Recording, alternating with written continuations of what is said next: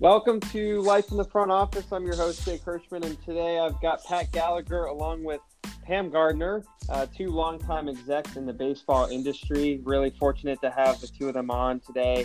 And we're going to talk a little bit about Pam's background as the former president of the Houston Astros and all of the other accomplishments she's had throughout her career, and kind of where Pat's intersected within uh, the baseball landscape with her as well. We'll kind of go from there. So, Pat, you want to take it away and introduce Pam? Yeah.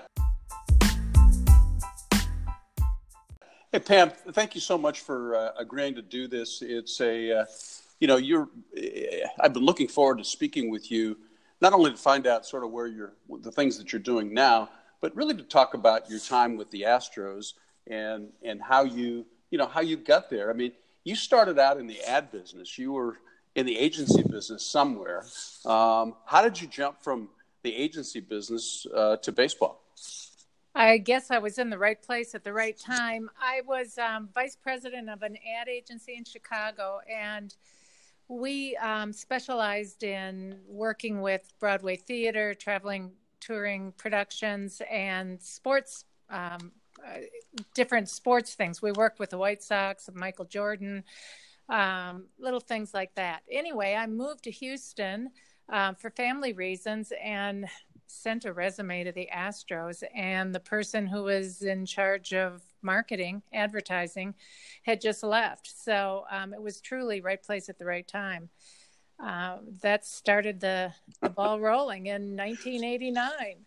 So you sent a blind resume uh, to the Astros. Right. I mean, I don't, it's, it's amazing. I guess that's a good lesson out there uh, is that, you know, timing's everything, but you sort of have to be You do have to be at the right place, the right time, with the right background. And so when you started out with the Astros, you were, uh, as I recall, you were in communications. That's really how you how you right. got in. That's Talk right. a little bit about that and, and sort of your it's sort of the progress, you know, your your progression with the Astros, because, you know, for a long time you progressed. You were one of the, if not the most prominent uh, woman in uh, in baseball, which, you know, is, is great, but it, that also comes with a, a certain amount of, you know, challenges and opportunities. Well, there was certainly some angst along the way, but um, but it was a great journey. I can say that. Um, I, you know, it's an interesting journey because I worked for three different owners and um, through six different general managers. Um, so it was a long journey. I was there about twenty-three years. I started as as the director of communications. Um, the club was sold and I was kept on, and I was moved to director of sales and marketing, then to vice president of sales and marketing, senior vice president, you know, the, the, the drill. And then, um, the, we built the stadium along the way, which I'm sure we'll talk about. Um, but I just kept moving along, uh, up the ladder. I actually, um, was thinking of leaving the team. And at that time, the current, the, the gentleman that was the president was leaving, and Drayton asked me, would I take that job? So, um, so I've had a number of roles throughout the years. My last eleven years was as the president. But you actually were with two different ownership groups. I mean, didn't you start with the, with the McMullen group? And yeah. then, um, you know, and that's, you know, a lot of times that's, that's the, sort of the time to leave. Somebody wants to bring in, Uh, you know, somebody knew uh, their people. Why do you think that um, that Drayton wanted you to stay? Well, you know, it was interesting. Drayton had a really different philosophy, as you know. Um, he came in and he actually said to the entire team, look, I don't know anything about baseball. Uh, you all do. I'm going to leave everything as it is for the next year, see if you like me and I like you. So he really kept nearly everyone.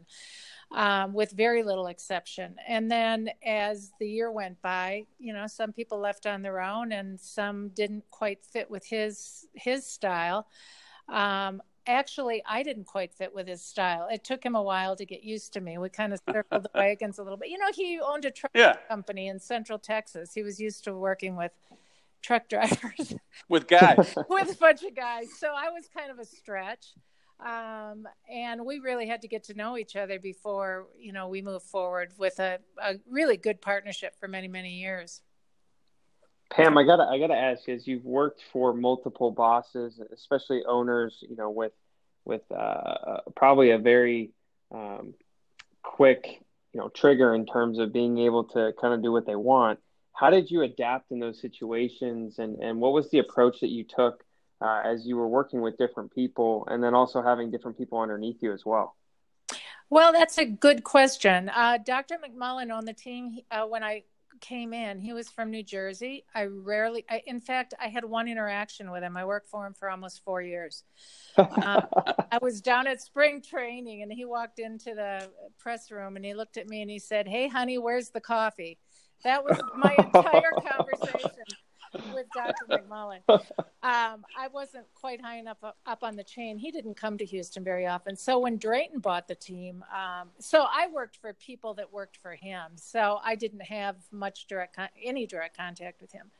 And then Drayton bought the club, and of course, he was very hands-on. I mean, Doctor McMullen was called Doctor McMullen, and then Drayton McLane came in, and he said, "Call me Drayton." So it was a um, really a three sixty. It was very, very different. Um, you had to get up to speed with Drayton, or you would perish, I guess is the way to say it. Yeah, and so at that time, you had, you know, you were, you know, you inherited a lot of staff, and And also at that point, um, it, it describe also, you know, the, the, the sort of the, you know, developing the culture that would not only bring this all together under a new owner who was, you know, not familiar with the game, but also would propel you into eventually figuring out how to get a new ballpark built. You know, that's where I really bonded with Drayton, because um, he had a very small inner circle. I wasn't in it, obviously, when he first bought the club. He's a very gung-ho guy, very, very different, um, but he was a marketer. And so from that perspective, um, we we did gel because he understood the value of marketing. So every player that you traded for, um, every every single thing that you did was relevant to marketing, and he understood that. He was, he still is a, a great marketer. So um That that really was what gelled us. We started the process on the stadium in the late nineties, um, and there were actually um, four of us that worked on the project. I really did, because I organized a lot of the women's groups, um, because we had to pass a referendum. So I organized a lot of the women's groups, and I produced a lot of the marketing materials around building the stadium. So um So that's when I really got to know him, because we all had to work together. If we didn't get the referendum passed, we wouldn't have a stadium. And so the, the in that referendum, it was a, you know, at least part of the funding, maybe all the funding was uh, was through uh, taxpayers, right? Well, actually, it was through car and hotel rental. So it wasn't tax ah. on, uh, on the Houstonians, which really was the benefit. But we only passed the referendum by one percent. Yeah, it was the it was the visitors who really helped pay, right? The hotel yeah. taxes. Yeah. It's those that couldn't vote that uh, yeah. that took the hit, unfortunately. However, well, it's been great for the city, and it's paid back a, a thousand times. So um, you, we had to have a new stadium. I mean, we were in the Astrodome, which was built in nineteen sixty-five with fifty-five thousand seats, and you're looking at, Pat, you know the story. You guys oh, yeah. at the same time we did. Um, looking at, you know, ten thousand empty seats in the outfield, because that's the way it was. And we weren't a well, very good ball club. And also, you know, the, the Astrodome uh, referred to it was the seventh wonder of the world, or the eighth wonder of the world, I guess, when it was built, uh, you know, Judge Judge Roy Hofheinz. Right. And uh, actually a guy that I worked for at the Giants, Speck Richardson, who was the uh, general manager. And it's, you know, so at the time, at time was great. I mean, it was most famous early on when uh, when the Giants were actually came there to play. I'm not sure if it was a regular season game or an exhibition game. And, you know, probably the greatest center fielder of all time. And a foul and a pop fly went into the outfield, and he couldn't see it. Right. Because of all the, the glass on the roofs on the roof, which all of a sudden uh, had to be changed. And then they had to develop this stuff called AstroTurf, right? Which uh, to replace the natural grass. And you know, the the, the story after that is uh, is pretty amazing. But um, so, it, but during during the time when you were going through the new sort of the new stadium stuff, um, you know, at least this, the, one of the things that you would have to contend with is you'd have to have people who would be working on the sort of on the new effort. Right. But you have to have people who are concentrating on running the business. Right. And then a few a few of you would have two full-time jobs, and that you would be, you know, you would be kind of straddling this whole thing. Describe how you how you did that. Well, you know, I honestly, Pat, when I look back on it, I think I was too young to know to, to, to be be afraid of it all. Um, building the stadium was a thrill because the way that we did it, which was a little bit different, is that Drayton funded the uh, design before the referendum uh, passed. So we didn't have a lot of interference from, uh, you know, a lot of political pressure. We didn't have, uh, you know, everybody shows up to tell you what they want in the stadium. Sure. So um, there were actually four of us, Drayton, uh, Bob McLaren, who was president at the time, and then, of course, Tal Smith, an all-time great front office person himself. And the four of us actually um, did design and concept on the stadium. How many seats, how many suites, where the stadium faces, do you want you, the whole deal? Yeah. Mm-hmm. And um, and so it, it, The the stadium was just the most thrilling thing to work on. Now, trying to work on the business, I think what I would tell you is that, you know, if you hire good people and they do their jobs, then yours is more oversight, and hopefully you get to that place. And hopefully we were somewhere around there at the time. That um, I really had a great staff that really pulled through and, and got it done. So, I, but I will tell you, I wasn't home very much. Yeah. Pam, what, what, you know, you, you had a, you you were a, you had two full time jobs, and then you had a full time job at home because you, you're a you're a mom too. I mean, you have you have children. Yep, I had uh, I had two kids, and I remember some nights coming home at you know eleven thirty, and my my high school age son was waiting for me to go go running with him because that's the only time I could do it. Good boy. Uh, it's probably Good the last boy. thing you wanted to do at that point, right? Well, I'll tell you, I may do it differently. If I, you know, looking back on it, I would do it differently. But, you know, when you're living it, you just do it. And, um, you know, that's that's life. We just we just did it. I, of course, the great thing is you take your kids to the game with you. So there was an advantage, too. But sure. So, yeah. so, so it, it, I, I want to shift gears a little bit because aside from, you know, all the this responsibility, I mean, it, and actually persevering through this, you know, you were recognized, you, you know, voted into to the Texas Baseball Hall of Fame, a lot of accolades, but, you know, to be a woman in this position. So, so what, what would you say to, to some of the women who are, you know, might be listening to this podcast, maybe new to the business? What, what is it, what is it that, that, uh, that, that you would contribute to sort of your success and moving forward? And, and, you know, why did people follow you? You know, I, I just, I love leadership. Um, I just think that, you know, a really good leader takes you to a new place. And I've had so many mentors in my life. Um, I would say, you know, midway through my career is when I realized that, well, yes, in fact, that's what you are. And you have to, you have a responsibility. Um, and so I, I would, I had this list of things that I was would always follow, and I would always share that with everyone. I worked really hard on um, making our front office diverse, um, gender-wise, um, race, race, religion, everything. We tried to be very inclusive. That was really one of my projects. I, I worked really hard on that. I wish more teams would. I wish baseball would take a bigger role in that. Um, but I, I think people follow me because I was tough but fair.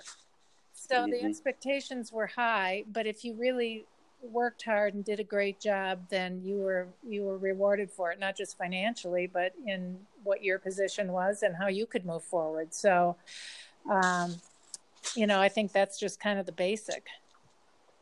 Pam, in, in terms of, you know, getting to the level that you did, uh, being a president for eleven years and being the longest tenured, you know, female exec in, in the major leagues, um, what did you learn along the way? And then the follow-up question to that is, and Pat can chime in as well, but why did you want to be a president? I mean, uh, some some people in the industry will tell you once they get to that V P, senior V P level, ah, I don't I don't want to be a general manager. I, I'm I'm good where I'm at, or I don't want to be a president. I don't want all that weight on my shoulders. Um, what was it about you know, having that position and, and then having that responsibility that uh, motivated you to get there? You know, I, I had a really good team, and um, and the team stayed. We stayed together a long time. Um, I my question to you would be, who wouldn't want to be a president if someone has to? But but that's how I'm wired. So so sure. um, so I'm I'm wired to do the next thing and do the next thing, and what can we do that's better, and how can we make it greater? Um, Uh, boy, I've learned a lot of things over time. I was, you know, obviously very young when I started. Um, but the, some of the things I learned early on is that you don't have to be the one with all the answers. You don't have to know all the answers. You know, your job is to lead, and if, and you find the answers by surrounding yourself with good people. So I think um, that's really one of the basic things that um, that I felt we felt as though we did well. Um, on the business side. And that was, that was a really hard thing to learn, because sometimes you think you are supposed to have all the answers. Well, no. And I always made it a point to hire people that were smarter than I was at the other areas uh, of the business. Uh, because the more people you have that are smarter than you, the, you know, the higher you all go. Is so, there, is, is there a particularly tough decision that you made that you, you know, that you, that you may want to either admit or talk about? But it's, you know, it, it, it, it to be the leader, to be the president, to, to do it, you know, you, it's sort of, in a lot of ways, you know, you get all the bad assignments, you know, things have to, meaning that, you know, you have to make the, you know, that you have to make the long putts. Al Rosen used to say, you know, you've got to, you've got to make the long putt. And so it, tell me about it, any of the decisions that you had to make along the way that, that were really difficult and, um, and sort of what happened. Wow. There were a lot of difficult decisions. Wow. Um, we all have stories, as you know, and we all make mistakes. Um, but I think leaders learn from their mistakes. Um, tough decisions. I think the hardest was always um, uh, in de- Oh man. Dealing with Pat, you put her on the spot. No, no, no I'm, I'm, I can, I, I can, I can feel that she's sweating right through the phone. You're it's right. Great. It's fantastic. Well, you know, um, I, you know, I always felt like uh, that most of my time was sp- spent on the people, developing people, making sure they did the right thing. I think one of the hardest decisions is when you have to move someone on who isn't doing the right thing. Um, uh, you emailed me and said you weren't going to ask me about Enron, but you know, I mean, well, Enron, you gave me a, you gave me an open door, so let me set this up a little bit um, because I also did a deal with Enron when we built, you know, Pacific oh, that's Bell right. Park. You so did. They were, I mean, a major deal with Enron. Yeah. And this was, you know, I traveled to Houston, was in the big building, the glass building. I went to the, the trading floor. At least I think it was the real trading floor, not the phony one. And I'm not sure. But um, but the, you, the name of your ballpark was Enron Field. I mean, it was, you know, you had, you opened up that way. And all of a sudden, when that company sort of went away and in the way they did, tell me about tell me about what that was like.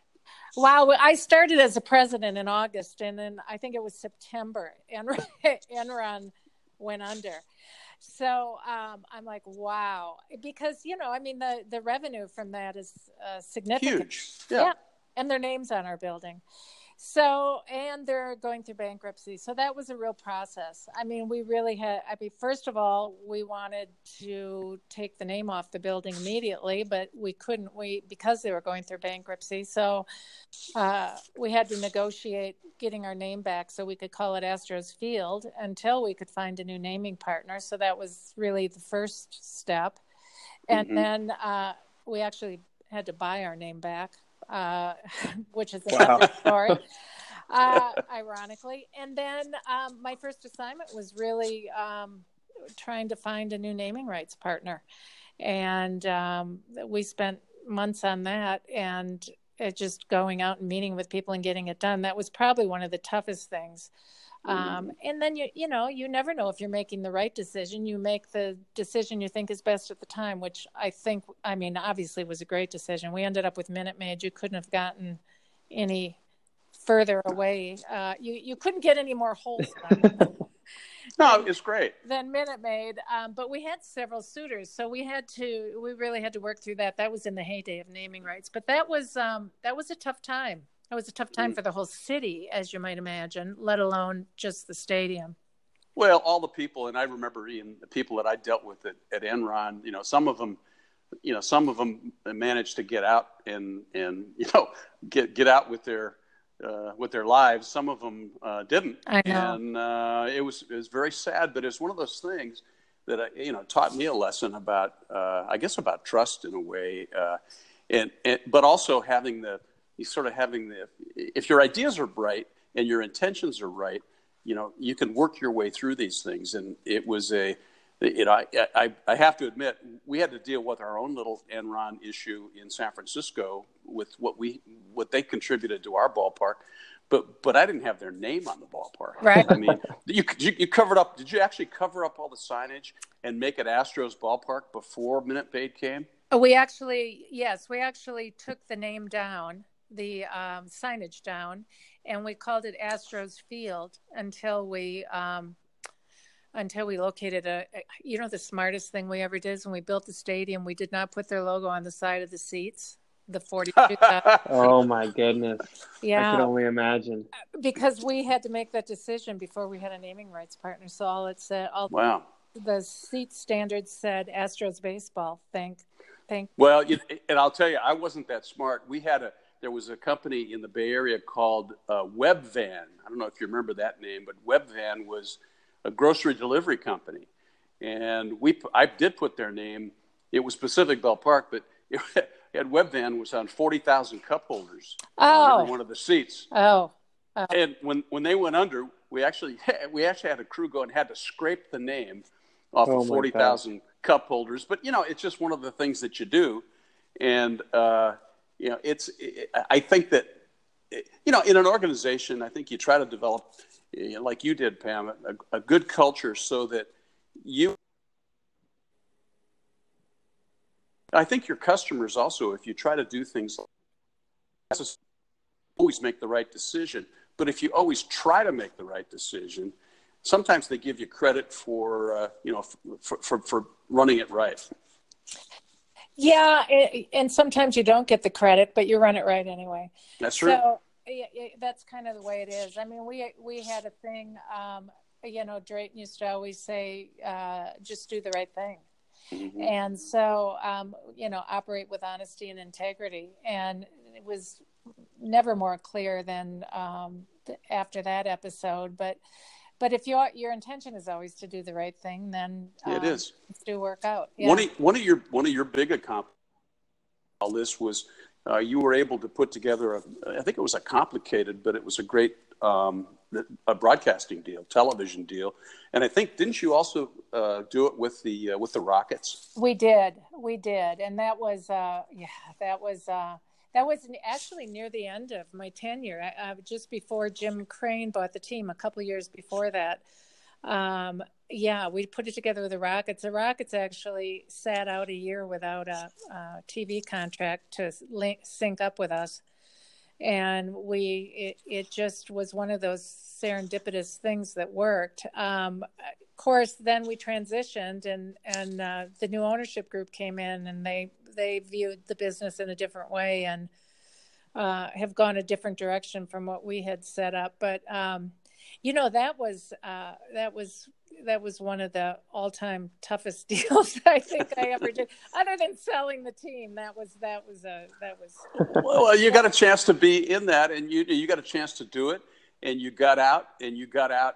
You know, you sort of got out on your own terms, yep. Which you know a lot of people don't get a chance to do that, and and and also none of any of us who are in this, nobody gets to do this forever, but you got to do it, have great success with it, get out, and and. Um, And now you're on to something else. And I, I was looking and I was going to ask you about, um, uh, you know, because you're not in baseball anymore. You had a terrific career and you've moved on and you've, you're you're running an organization um, called Your Mind at Work Now. What's that all about? So when I got out, I did, um, uh, I was tired, as you might imagine.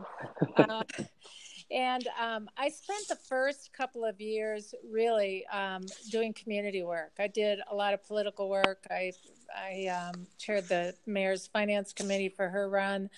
Um, I chaired the mayor's committee to end chronic homelessness in Houston. I sat on the Sports Authority board. Um, I'm on the board of a, a um, of an oil company. Um, so I, I did a lot of community and other kind of work for a couple of years and kind of settled in. I had a couple of opportunities to do things um, related to baseball, not in baseball, but related to.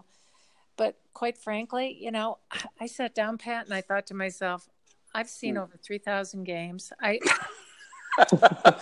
and a lot of them are forgettable. I, most of them were forgettable. And um, anyway, and so, um, you know, the organization I have is just a small, small organization uh, with a friend of mine. And it's just, it's a consulting firm that works with people on leadership and that kind of thing. So we really, uh, I'm not as active as you would think. I'm not running this multi-level organization. I'm working when I want to, doing consulting things um, as they come up. So um, it's on my terms this time. That's good. So, so there's going to be a lot of uh, people in the business uh, who will be listening to this. There'll be some who are aspire to get into our business. T- tell me, you know, it, it's, you know, so I, I, I love what you said before. Sometimes you do things because you don't know any better. But um, which, you know, I can subscribe to that. But um, wh- what would you say to um, to some of the young so to some of the young women who are listening to this? Fortunately, our our industry is uh, is much more inclusive than it was. Still has a, a ton of a, a ton of ways to go. But what would you say to them? You know, I always tell people to, well, my philosophy on hiring people anyway was to hire the best people, not based on what their degree was or their pedigree or their uh, just really hardworking people, because I think you can take anyone who's smart and strong and put them in a role and they'll flourish. Um, I always tell young women, get your foot in the door. Well, I tell young men this too. Get your foot in the door. Take any job you can. Work your tail off and look for opportunity, and then go in and ask for it. Um, that's the best way that you can get in and move. I have to tell you, though, Pat, I really f- feel like it depends on who the leadership group is if you're going to be successful or not. They have to be open to it. Mm-hmm. They have to be open to wanting women in leadership positions in order for you to get in and move up. Um, unfortunately, some aren't. Um, but those that are, get in, take any job, do it. Um, don't expect to start at the top, as a lot of people, you know, I have a master's degree and blah, blah, blah. I should be the vice president of, and that's not how it works in baseball, as you know. It doesn't. No. And the biggest disservice, I think, that the colleges do now, so many have sports programs and every kid thinks they're going to work in the major leagues. And, I, you know, take anything you can in any sport that you can and learn as much as you can. And then go in and ask for it. So, and no, that we've seen a lot of a lot of people who have started as interns. Right. Um, that's how Jake started and uh, started as interns. And I, you know, I think that's probably a good way to not only not only you know make make it a little less mysterious about actually what happens, but also you know you be, you sort of become a known quantity. Right. That's exactly right, because once once you're in and you understand the culture and you fit in the culture, you have a better opportunity to to get in and move up. Um, I would still like to see more women in the business, and I think the only way that that'll happen is if people make a concerted effort to hire women um, and then uh, move them along, give them the same opportunity. But like I said, it depends on who owns the team and, you know, who's in charge. Pam, how, how do you, you know, if you're in that position of, you know, like you said, going and asking for the opportunity when you see one, how do you find out, or what are the right questions to ask in order to figure that out if you're in the right place to to, to make that ask, right? Because you don't want to make it if, if uh, the answer is going to be no, and, and you probably know that ahead of time. Um, what are what are some of the things that you would advise people to, to look at or, or think about? Well, that's a good question. I would, you know, and I'd like to hear Pat's thoughts on that as well, because I, I had an open door uh, philosophy. I mean, our doors were always open. Mine was always open. Anyone that wanted to come and ask a question about where they stood or what their potential was would come in. I, I mean, I still have young women that work for me that call me and ask me about a situation that they have and what they should do. So, I mean, my if, if you were working for me, I would tell you, just come into my office and say, what are my opportunities here? Um, it, it's not, you know, it, it, it, I think you're right, Pam. It's, if you approach it that way, it's it's not necessarily that complicated. I mean, I always say that, you know, we're not smashing atoms here. You know, we're not discovering a cure for a disease that kills people. We're supposedly in the fun business, and the fun business is, you know, it's it's can be difficult at times, but it's, you know, the visibility of it uh, sometimes, you know, sort of gets in the way of the actual business of actually making it happen. And it's, you know, I think our customers also listen to the customers. I, I would always describe, and I there, I did a previous podcast, uh, you know, and I oversimplification of people, but, you know, I sort of looked at them as that either you're a problem solver or you're a problem creator. And that's a total oversimplification in it. In it, it uh, but it what, what, what it so means true. is so yeah, well, what, yeah, what it means is that, you know, you, is that look, everybody's got a boss, everybody's got a problem to solve. So I'm sitting there across the table trying to figure out whether you're going to come be part of our team. I'm trying to figure out, are you going to are you going to help me solve problems, or are you going to be a bigger problem? And you know, sometimes you can't tell. And if you make a mistake in that um, in that vein, you have to you have to sort of admit your own mistakes sometimes, which we all make, we everybody makes. And so, right. but it was it, it is I guess the, the the the good part of this picture is it's a it's a it's an incredibly great business, and it's a great. You know, you're talking about something that these are community assets. I mean, uh, you know, the Astros, look what the Astros mean to the to the Houston community. They, you know, now they've, you know, they're, they're world champions. They've, uh, they've, but but aside from just the baseball stuff, what they've done to sort of revitalize that part of town. One of the great things you did, Pam, was that a lot of other things happen um, at Minute Maid, at, at Minute Maid other than just baseball. Oh, at, well, yes. We had a whole division that um, just did special events. And, um, we, well, the Giants did the same thing. You know, I always felt yeah. we were very similar in um, what our markets were and, you know, what we could produce and what we could generate and the payrolls that we could support. I always fe- I always looked to your team because you guys were so creative um, and you led that charge. Well, the, you know, the competition, the real competition's on the field at, you know, it shouldn't be, you know, outside the white lines, we ought to figure out a way to do it. I, I got to ask you this one question I've been kind of waiting is that, you know, the in Houston was also the home to the, the Bush, the Bush family. Right. And a lot of times you would be watching on television and you'd see, you'd see them behind home plate. Right. You know, I, I always wondered, you know, if George Bush fell asleep, you know, you'd see him right there, you know, on on, on television, but but t- just describe what it was like to to get to know them. You know, terrific people. You know, they they are they're Houston sweethearts. Obviously, um, they live there. They lived there. They they had a home there, and they were such fans. And uh, George Bush was really good friends with Drayton, which is why he ended up with the seats behind home plate. And you know what? They were just kind people. When we um, did our referendum. Uh, they came and did a commercial for us to keep to let's keep the team in Houston. Let's build a stadium. George and Barbara showed up with their dog, Millie. I mean, and they would come down. They were just salt of the earth. They would come down to the Diamond Club and, you know, sit with whoever was down there and just have a, um, have a, have dinner and a chat. They were just salt of the earth. They're really, really great people. And they just loved the team so much. It was fun to have them. It was regular. They have, that was my experience, regular people and their son is, a, you know, I mean, you know, you can argue about his politics, but in terms of a person, it's probably as regular of a guy as, as he could be. So, um, it, but it was, a, that, that's the other nice thing about this business is you get to, you get to meet uh, people that you probably wouldn't ordinarily get to meet. Oh, there's no question. I mean, we all have stories. I think, you know, Drayton once said, uh, hey, would you like to sit in a small group of people talking to Warren Buffett? I'm like, what? Yeah, I would. And we we flew to Kansas City, and uh, he was there with David Glass, who owned the, owns the Royals. And mm-hmm. um, uh, he was talking to a small group of executives. He was a friend of David's. And um, I sat in a room with twenty people listening to him talk about the world economy.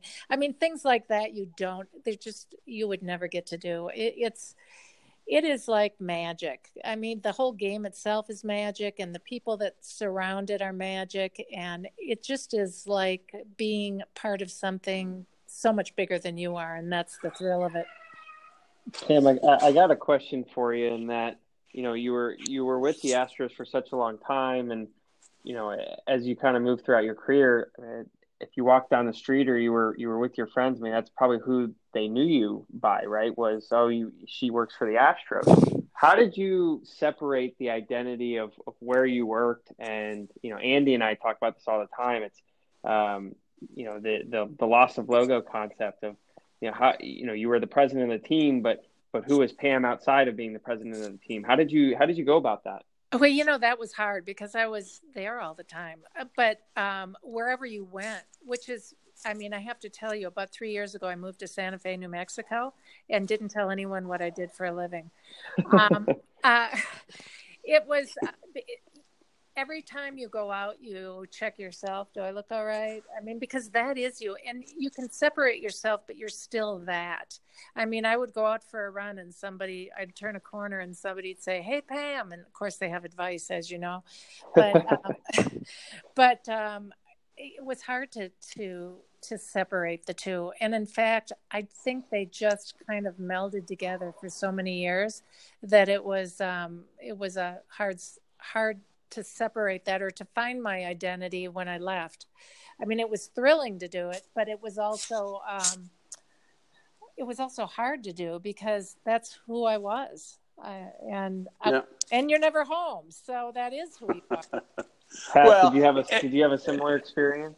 Well, yeah. I mean, I, look, nobody can do this forever, you know? So the way I looked at it was, you know, I had a, uh, I, I was privileged to be able to do it and make make some things happen, make some mistakes along the way, and do some things that I that were you know that that the community was proud of and I was proud of, and then you sort of hand it off to somebody else. And um, you know, part of the reason why we're doing these podcasts is to sort of help let the next sort of generation of people who are doing it know that this is you know this is something that's accessible. I mean, you can you can do this. Um, Yeah, the people who do these jobs, I used to always say that, you know, we're not twenty-five times more uh, smarter than you are. We're no, not twenty-five we're not. times, you know, some some would argue that, you know, that twenty-five the, times uh, dumber, maybe. Yeah, I'm dumber the other direction. But, but you know what, it is a, uh, I, I think it's, we want to attract more people to consider this as something to do. And, you know, the sports management programs, I think, I think they're terrific. But I really do think that um, that they would be doing a better service to their uh, to the people in the schools to really talk about how do you how do you get a real job? How do you start off with a real job? And um, that's sort of the you know you don't want to go through a whole education and then not be able to to you know so, sort of have have a career path. And that's well that's why we're doing this. We we would like to. people to think that this is accessible. And, and I think the other piece of it too, is just to, you know, anybody along the way that wants to talk to you, um, an informational interview, um, you know, I think I've probably done thousands of them, but I, I, it's just more fun living that way. And Pam, I know you, you've always been that way. Yeah. Yeah. I think it's important, but you know, that's so true what you say, because the expectations for um, a lot of young people is very high, and you can get there. You just have to work hard, stick to it. I, you know, the other thing I always tell young people, if you send, you know, don't just send a resume and let it sit, and don't just send it to, you know, the president of the organization. They get four thousand of them. Send it to the president, the head of marketing. Send it to, you know, send mm-hmm. it to five different people in the company. And then do it again two months later because, you know, I mean, as you know, Pat, you get hundreds of resumes. You do. And I, I always subscribe to the thing when somebody says no, that doesn't mean no forever. It right. just means no right now. That's you know, right. I always I always said, it's, well, it's not really a no. It's maybe maybe it's a maybe. That's and, right. you know, it could it could eventually be a yes if, uh, you know, if you do it right. It's just, you know what, it just makes it more fun uh, to be in it. And I think.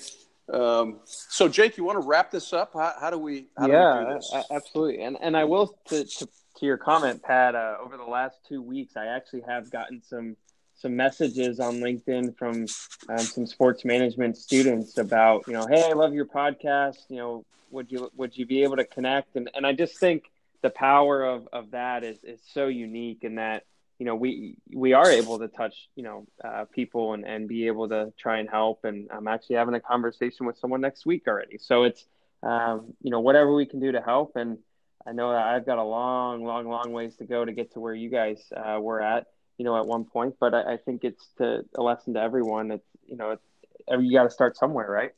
Yep. You got to start somewhere. And uh, hey, Pam, thanks so much for doing this. We're, you know, it was, uh, been looking forward to catching up with you anyway. But, you know, for you to to let the listeners uh, hear more about who you are and, and that, you know, you're a real person. And, uh, you know, I'm you're a real you're, person.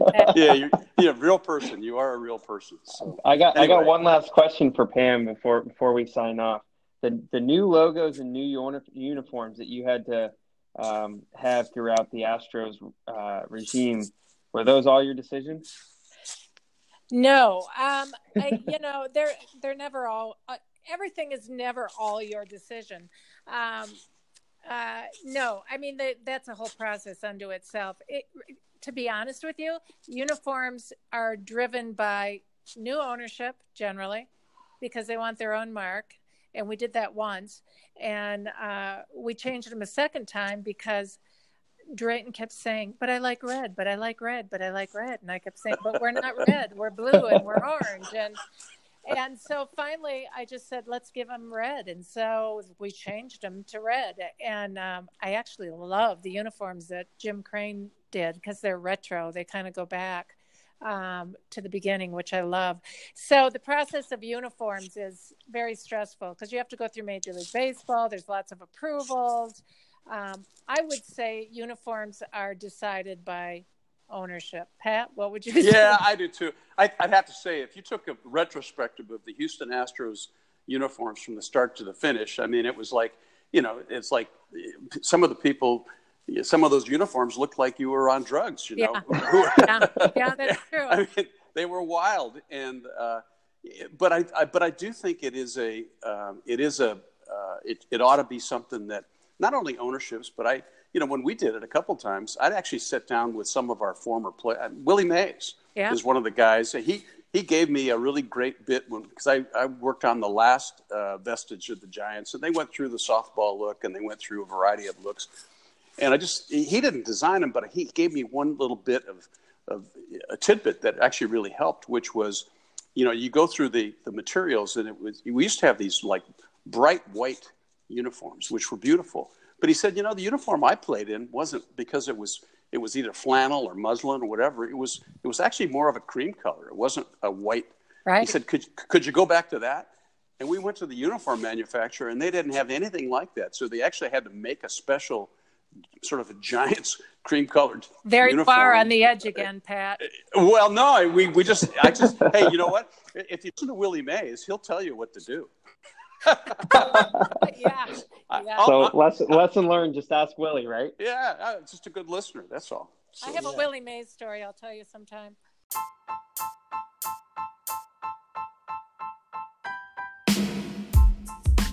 All right. Awesome. Well, Pam, thanks again for your time. Pat, always appreciate it. Uh, Pam, always welcome on uh, in the in the future to talk more. And um, looking forward to uh, getting this episode out to all of our listeners, which we have uh, surpassed four thousand listeners. So uh, continuing to grow, and uh, looking forward to, to to the episodes to come. I thanks enjoy- again. I enjoyed it, guys. Thank you so much. Thanks, Pam. Day. You're the best. You too. Bye-bye. Bye-bye.